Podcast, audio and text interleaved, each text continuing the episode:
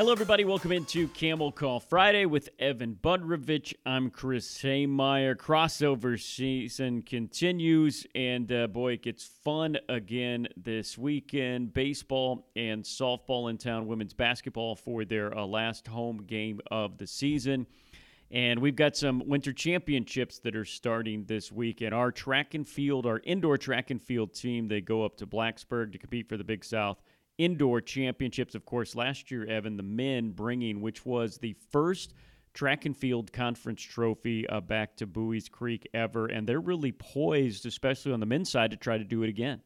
And a lot of bad blood with High Point that'll be neck and neck with them in the final. You yep. know, you think back to last outdoor season, it comes down to one final race and some ruling issues and whatever. But that that track, I've been up there in Blacksburg. It's a slanted indoor track, so you, yeah. you run a little faster. There's great atmosphere. That's a cool place to watch an indoor event. And our men's team, like you said, has had a great year. The women's team is getting better too. So you know, them and High Point will probably compete on the women's side. The men, we have a great chance to win it, which credit to that staff. Yeah, definitely for uh, building them into a champion. So hard with track because you have to check the boxes in so many different things. You can have a lot of great sprinters, and you're going to win individual titles, but well, that's not going to win your you point, a, a in the conference. last three years, we've had more depth in the program. No doubt. You know, a lot no of doubt. our scholarships went to the long distance runners and to the cross country runners, and now it's more in the shot putters, in the heptathletes – into the high jump and the long jump, and we've built more of a wide breadth of programming, which is how you score points in yeah. these tournaments. Yeah, so it'll be interesting to see um, what is going on up there, and um, yeah, that'll be that'll be interesting to see if they can bring back another another indoor title. Um, as far as the Winter Sports Championship, next week is so big. Uh, the Big South, they have uh, their championships both on the men's and women's side in basketball a week before the rest. So the ACC tournament, everything like that, we're still two weeks away. For the Big South Championships, will start Wednesday in Charlotte. Our women's team has locked into the third seed. They will play Thursday night in the quarterfinals at 8 p.m. in Charlotte. And again, after all they have gone through, Evan, uh, to be able to uh, survive all these injuries and and the up and downness of they've had people in and out of the lineup and they haven't had a very big lineup to, to start off with for them to secure the third seed. That's that's quite an accomplishment. Which I know they don't want to stop there though. It's interesting. Maybe their toughest year in terms of performance and not being healthy and not having a great depth and bench. They're the third seed and they have a chance to win 10 conference games. So if that's the, the floor for Ronnie Fisher, incredible coaching also, it's senior day, so we want to note Erica Joseph, the grad transfer from Canisius. She's been a great academic influence. She's been a great player. You know, Shai Tuli's had her senior day last year and could come back for another season if she wants. She won't play the rest of this year. And then Brittany Staves will come back for her fifth year. So we'll see her for one more. So this is a young team that returns 85, 90% of their roster for next season. Yeah, no doubt. And again, just uh, amazing what they have accomplished, and and I think it's going to be an interesting conference tournament. The prohibited favorite is going to be, if you haven't been paying oh paying attention to the Big South on the on the women's side, Gardner Webb is undefeated. Gardner Webb has only lost four games all year, and they've been to very good teams that you should lose to. And so, what is interesting about it, and again, you're going to have to win three games in four days, but if Campbell, they're on the opposite side of the bracket as Gardner Webb if they could get to the finals on Sunday, all the pressure is going to be on Gardner Webb. Gardner Webb is is you know they have won this conference by over four games. They have taken care of everybody that they have beat. And Campbell has figured out how to keep them from scoring, which nobody else could. So if you get to Sunday and you get to that championship game, you're still going to be big underdogs, and it's a big uh, it's a lot just to get there, but but I like the fact that in this scenario, all the pressure would be on the opportunity team. If there's one team, quote unquote, that could give Gardner Webb trouble, yeah, it's Campbell. And they have given them trouble. They lost by a bucket uh, at Gardner Webb's place, and then here at home was there was a three-minute stretch. Yeah, there yeah. was a three-minute stretch where they let them give away, but it's a Gardner Webb team that's averaging nearly 80 points a game, just incredible on the women's side of things, and, and Campbell has held them to around 60 each and every time they played them. Here's the biggest issue. High Point has figured out how to score against Campbell's defense. And if they meet in the semifinal, that'll be round three. Chelsea Banbury, Ronnie Fisher, two of the best coaches in this league. They have to get by an Asheville or a Longwood first, but if they win that game, then it sets up for an epic semifinal because those two teams hate each other, like with a capital H. Um, it's on the men's side. There is is still some that will be figured out. Women, of course, they're already locked in. They have their senior day game here at home. Final basketball game you'll be able to see uh, in Buies Creek this season. It's at it's at two o'clock for the men. They've got to go up to Radford. And for the men, we'll talk about the heartbreak of, of what happened to them on, on Wednesday in a little bit. But the men's scenario, there's three things that have to happen. All of them are pretty likely to happen uh, with the help way of things. Uh, USC Upstate will be playing Gardner Webb. Gardner Webb has to win that game. Gardner Webb will be favored. Winthrop has to beat High Point at home.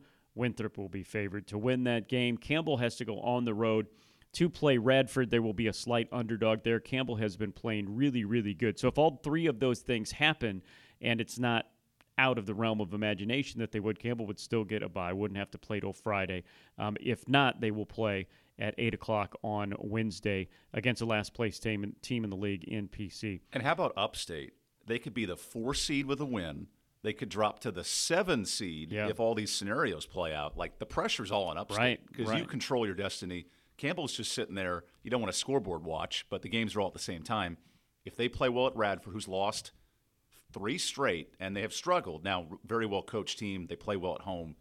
They could possibly jump Longwood if the scenarios work yeah. out with the tiebreakers. So, Mark Mark Simpson sitting in his office just pounding out. He's the head sports information director for the conference. I was going to drop that in. He's pounding out 8,000 scenarios because if this team wins, then it's who yeah. won against which team because they're all like one and one against each other. It, it's. I will say though, the way Campbell's playing on the road right now, the last two road games, Gardner Webb in overtime, Winthrop in overtime. This is not impossible. This is a very winnable game at Radford. Yeah, no doubt, and it, it's a Campbell team that has been playing a a lot better um, over over this past month. They've they've been really good. They've been they've been competitive. They're getting a little bit more more healthy. Although Devin Dunn, um, their sharpshooter off the bench, still on the bench in concussion protocols. They think they could get him back Saturday. No, no matter if they play Wednesday or Friday, they're going to be a dangerous team. Um, a team that's tough to prepare for, uh, especially if you get in that Friday, Saturday, Sunday scenario.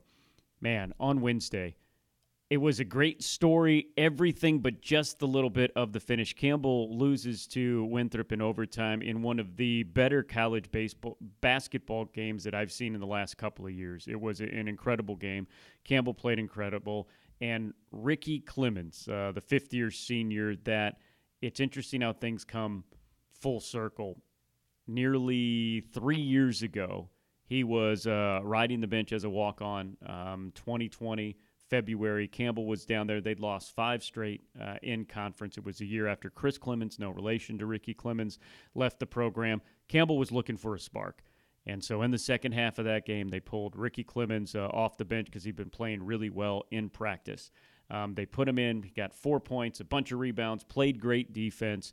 Campbell lost that game, but Ricky Clemens was inserted in the starting lineup the, la- the, the next game, and he never – left the starting lineup. So fast forward to three years later, he's a preseason all conference player. I think he's a first team all conference player. And he, KenPom agrees with you. Yes. Your buddy KenPom. That's right. Who's called games in Buies Creek now. That's right. He has had, that's the advanced analytic guys for those that aren't, um, that aren't, uh, friends of the show and don't know that much but his his analytics tell you how valuable he is to this team and one of the best all-around players in the Big South he had 32 points, including a 35 footer at the buzzer at the end of regulation to send us into overtime. It was incredible the game that he had. And that play call at the end of the game, I'll give McGeehan a ton of credit because it was creative with the first pass, and then you shovel it to the guy running up the court to launch the three from inside a half court. Like I've seen that play before, but it was really well drawn up by the Camels. Yeah, you're you're too young to remember that, but that's what a lot of people talk about the uh, the Valpo play, the the Scott Drew play that Valparaiso and uh, and upset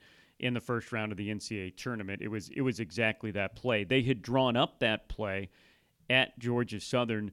They had um, they had Moksekis throw it in to Lucane, but he threw it over his head. Lucane, as you know um, played baseball and played baseball really well. Uh, Campbell's backup center in high school, so they put him to do the baseball pass. He delivered it perfectly to Powell, who scooped it over to Ricky, who still had to make an incredible. wasn't like he just stepped into a three pointer. He made a 35 footer, and then uh, Campbell went into overtime, and um, and they would eventually lose 93 to 95, the final score. And, and Ricky Clemens, who just three years earlier was riding the bench as a walk on, played 41 minutes, was 11 of 15 from the field, 2 of 3 from 3, 10 of 11 from the free throw line, 5 rebounds, 4 assists, 34 points. He shatters his career record that was 22 points, and it's just that all around game. Everything but the win, but it shows what Ricky Clemons has done due to hard work over the past three years to go from a walk on to one of the best players in the Big South.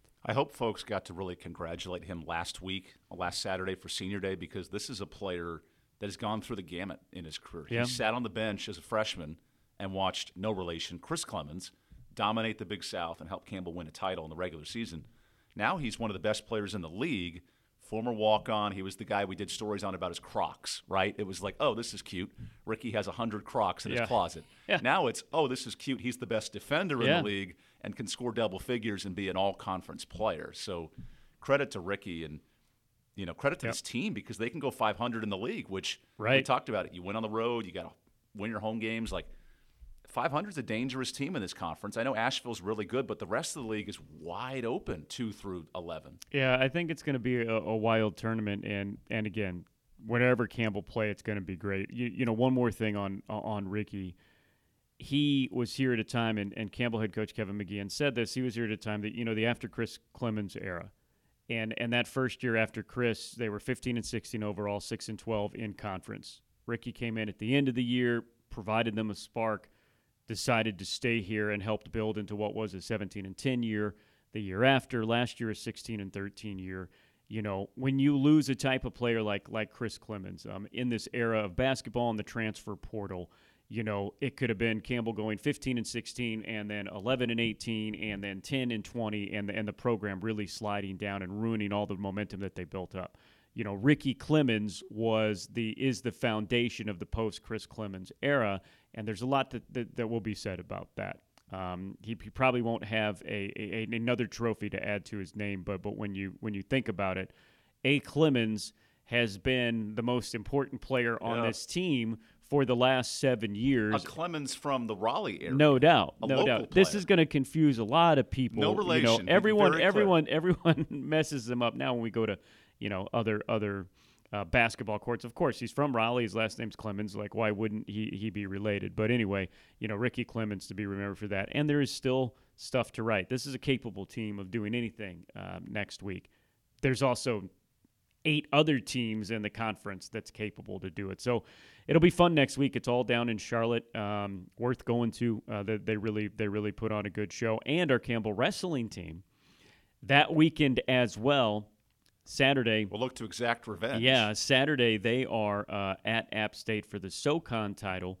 Um, they have won the last four SoCon titles. It, it's at App State, and that's on Saturday. So if everything works really, really well, it would be it, would be a semifinal Saturday where you have Campbell men, Campbell women play, Women at the late night. game. and then um, um, Campbell uh, in the uh, big in the Southern Conference tournament, the wrestling team playing for another championship. So you just drive, Fingers you crossed. drive up from Charlotte Yeah. straight to Boone, and you see the nightcap when they crown the champions in the 10 weight classes. Fingers crossed. Oh, by the way, And there's a home baseball game that day. Oh, by the way, speaking of baseball, we buried the headlines. Uh, both of our Diamond Sports incredible starts. Um, softball uh, winning again a midweek game. They will host Duke two times this weekend. They will play uh, Wagner as well. It starts today, 4:30 against Duke, 7 p.m. against Wagner, 11:30 and 2 tomorrow, and then Duke again on Sunday. This is a team that has already taken down a Power Five team in Purdue here at home, and on the road has been within one to South Carolina two separate times. So and uh, just beat a tournament team in Greensboro. No doubt. And held them to one run. and the Duke Blue Devils are very, very good. that's top Um, They're 10 a very good Power Five team, but it'll be interesting to see this team that isn't afraid of anybody uh, how they do there. In baseball, a three and one start with three unbelievable wins. They took two out of three out of Power Five or Rutgers last weekend. A Rutgers team who many think will win the Big Ten this year, who should have been an NCAA tournament team last year. An ECU team who ECU's always good, quote unquote. They think this is the best team they've ever had. They were ranked 11th in the nation. Campbell took them down.